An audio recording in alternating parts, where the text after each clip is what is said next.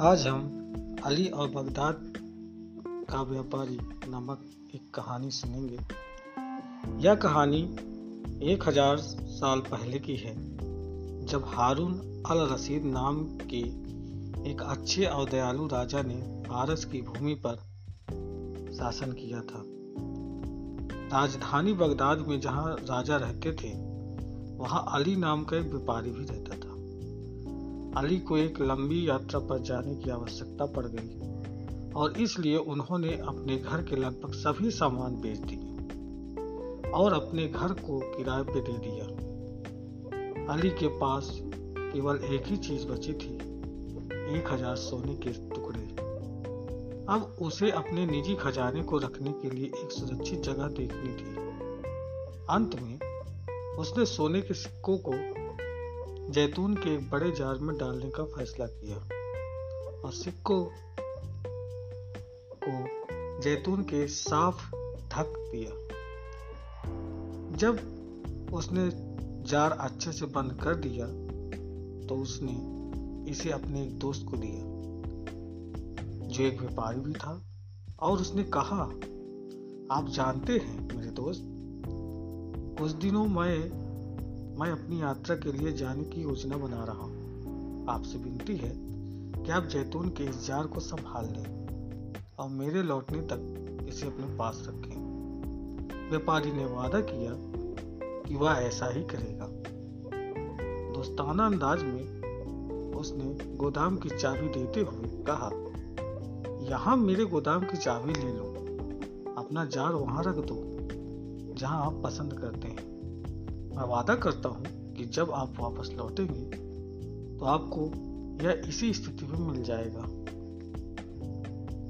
अली की यात्रा उनकी उम्मीद से अधिक लंबी चली।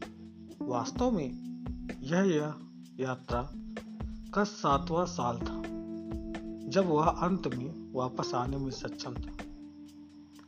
इसी बीच उसको अपने दोस्त, जिसके पास उसने अपने जैतून के जार को छोड़ दिया था उसके बारे में या जार के बारे में नहीं सोचा। एक शाम वह व्यापारी, जिसके पास जार था, अपने परिवार के साथ खाना खा रहा था और बातचीत जैतून पर हुई। व्यापारी की पत्नी ने उल्लेख किया कि उसने लंबे समय से जैतून का स्वाद नहीं लिया था। व्यापारी ने कहा, अब जब आप जैतून की बात करती हैं आप मुझे एक चार ही याद दिला, दिलाई, दिलाती हैं। तो सात साल पहले अली ने साथ मेरे साथ पास छोड़ दिया था। उसने इसे मेरे गोदाम में रख दिया। जब तक कि वह वापस न आए, निश्चित रूप से वह अब तक मर चुका होगा, क्योंकि वह यहाँ वापस नहीं आया। हम अभी भी जा सकते हैं। और जैतून खा सकते हो। यदि वे अपनी, यदि वे अभी भी खाने लायक हैं, मुझे एक प्लेट और एक मोमबत्ती दो। मैं उनमें से कुछ ले आऊँगा और हम उनका स्वाद लेंगे। पत्नी ने कहा, कृपया रुकिए, इतना गलत काम मत करो। तुम्हें पता है किसी की देखभाल और विश्वास पर ली गई चीज़ की हिफाजत करने से अधिक पवित्र कुछ नहीं। इसके अलावा, क्या आपको लगता है कि जैतून अच्छे हो सकते हैं? इसके बावजूद कि वे इतने लंबे समय तक रखे गए थे, उन सब पर फफूंद लग चुकी होगी और खराब हो चुके होंगे। इसके अलावा क्या होगा? अगर अली को वापस लौट आया उससे पता चलेगा कि उसका जार खुला है तो आपके चरित्र के बारे में क्या सोचेगा? पत्नी के समझाने के बावजूद, व्यापारी गोदाम में घुस गया, उसने जार ढूंढा, उसे खोला और जैतून को हिलाया। लेकिन यह देखने के लिए कि क्या वे सभी नीचे ठीक स्थिति में थे, उन्होंने जार को पलट दिया और सोने के कुछ सिक्के बाहर निकल गए। व्यापारी ने देखा कि जैतून को केवल ऊपर से ढकने के लिए रखा गया था और जार में बाकी सब कुछ सोने के सिक्के थे। उसने तुरंत उन सभी सिक्कों को वापस जार में डाल दिया।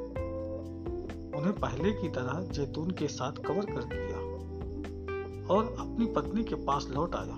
उसने कहा, सच में बेगम, आप बिल्कुल सही थे कि जैतून खाने लायक नहीं होंगे, क्योंकि वे बिल्कुल खराब हालत में थे। मैंने जार को वैसे ही बना दिया है जैसे अली ने छोड़ा था। अब वह ध्यान नहीं देगा कि जार खुल चुका है।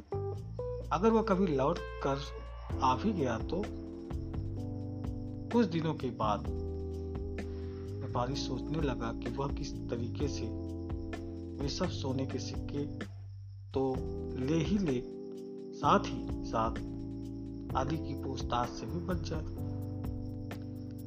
अगली सुबह व्यापारी ने बाज़ार जाकर कुछ ताजे जैतून खरीदे।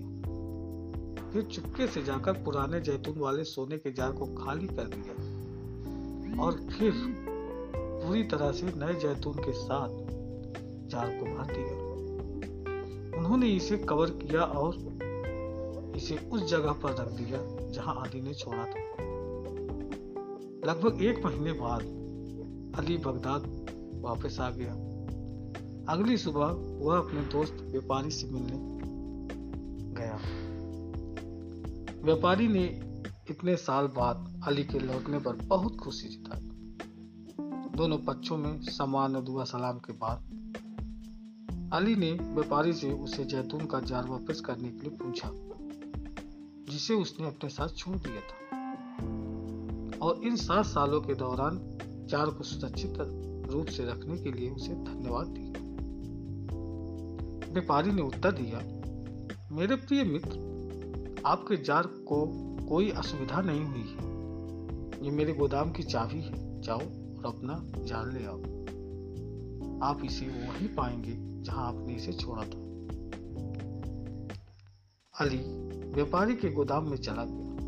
अपना जाल ले लिया और चाबी वापस करने के बाद और एहसान के लिए एक बार फिर अपने दोस्त को धन्यवाद देते हुए वह जार के साथ वापस लौटा।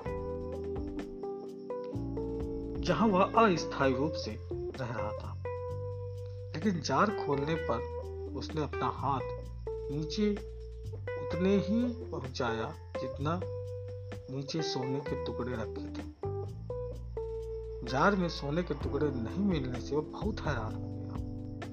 पहले तो उसने सोचा शायद उसकी गलती हो सकती सच्चाई जानने के लिए उसने सभी जैतून उड़ेल दिए। लेकिन एक भी सोने का सिक्का बाहर नहीं आया। कुछ समय के लिए वह पूरी तरह से हक्का पक्का हो गया। फिर उसने सोचा, क्या संभव है? अली तुरंत व्यापारी के पास लौटा। अली ने कहा, मेरे दोस्त, मुझे इतनी जल्दी वापस आते देख हैरान मत होना। मुझे पता है कि जैतून का जार, वो वो ही जिसने मैंने आपके गोदाम में रखा था। लेकिन जैतून के साथ मैंने जार में एक हज़ार सोने के सिक्के भी रखे थे, जिसमें से मुझे एक सिक्का भी नहीं मिला। शायद आपने उन्हें अपने कारोबार में इस्तेमाल किया होगा। यदि हाँ तो वे आपकी सेवा में है। जब तक कि उन्हें वापस करना आपके लिए सुविधाजनक न हो, केवल मुझे मेरे उधार की एक किस्त दे। जो आप अपनी सुविधानुसार मुझे चुका सकते व्यापारी, जिसने उम्मीद की थी कि अली इस तरह की शिकायत के साथ ही जाए, आएगा, एक जवाब के साथ पहले से ही तैयार हो गया था। उन्होंने कहा, मित्र अली, जब आप अपना जार मेरे पास लाए थे तो क्या मैंने इसे छुआ था? क्या मैंने आपको मेरे गोदाम की चाबी नहीं दी थी? क्या आप इसे खुद नहीं ले गए थे? क्या जार ठीक वैसा ही नहीं नहीं था? जैसा आप इसे छोड़ गए थे।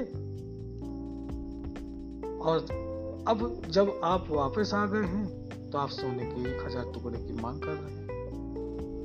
क्या आपने कभी मुझे बताया कि ऐसी राशि जार में थी?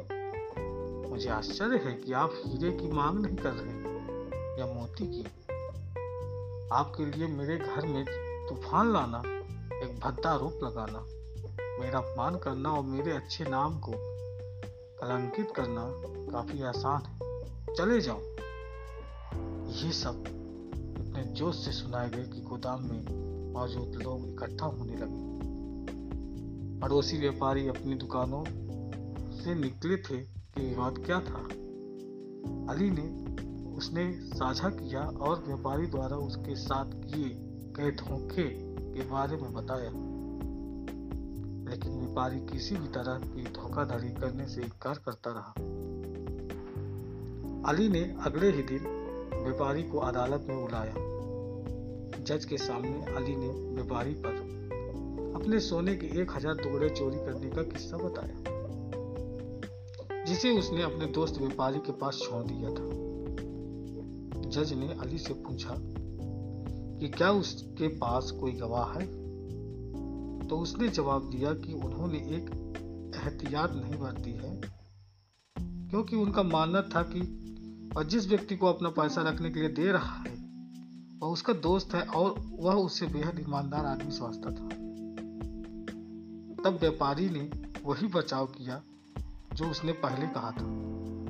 उसने कहा, हालाँकि यह सच है कि मैंने अली के जार को अपने गोदाम में रखा था, पर मैंने कभी भी इस पर ध्यान नहीं दिया। व्यापारी ने कसम खाई कि जहाँ तक वह जानता है जार में केवल जैतून था। एक बार फिर उसने कड़ी आपत्ति जताई इस तरह के। बेबुनियाद आरोपों के आधार पर मुझे उन्हें अदालत में नहीं बुलाना चाहिए। उन्होंने कसम खाकर कहा कि उन्होंने उनके पास कभी भी वह धन नहीं था, जो उन पर लेने का आरोप लगाया गया था।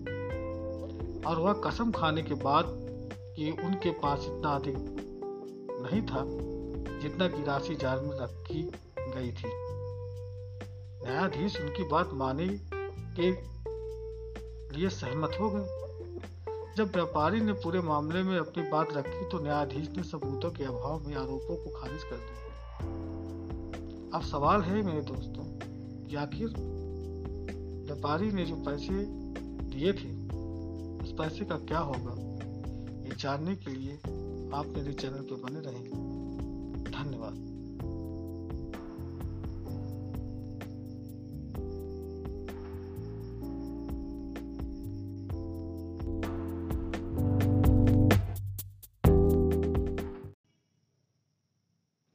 हाय दोस्तों, आप सभी का मेरे पॉडकास्ट चैनल रीबॉर्न में बहुत बहुत स्वागत है।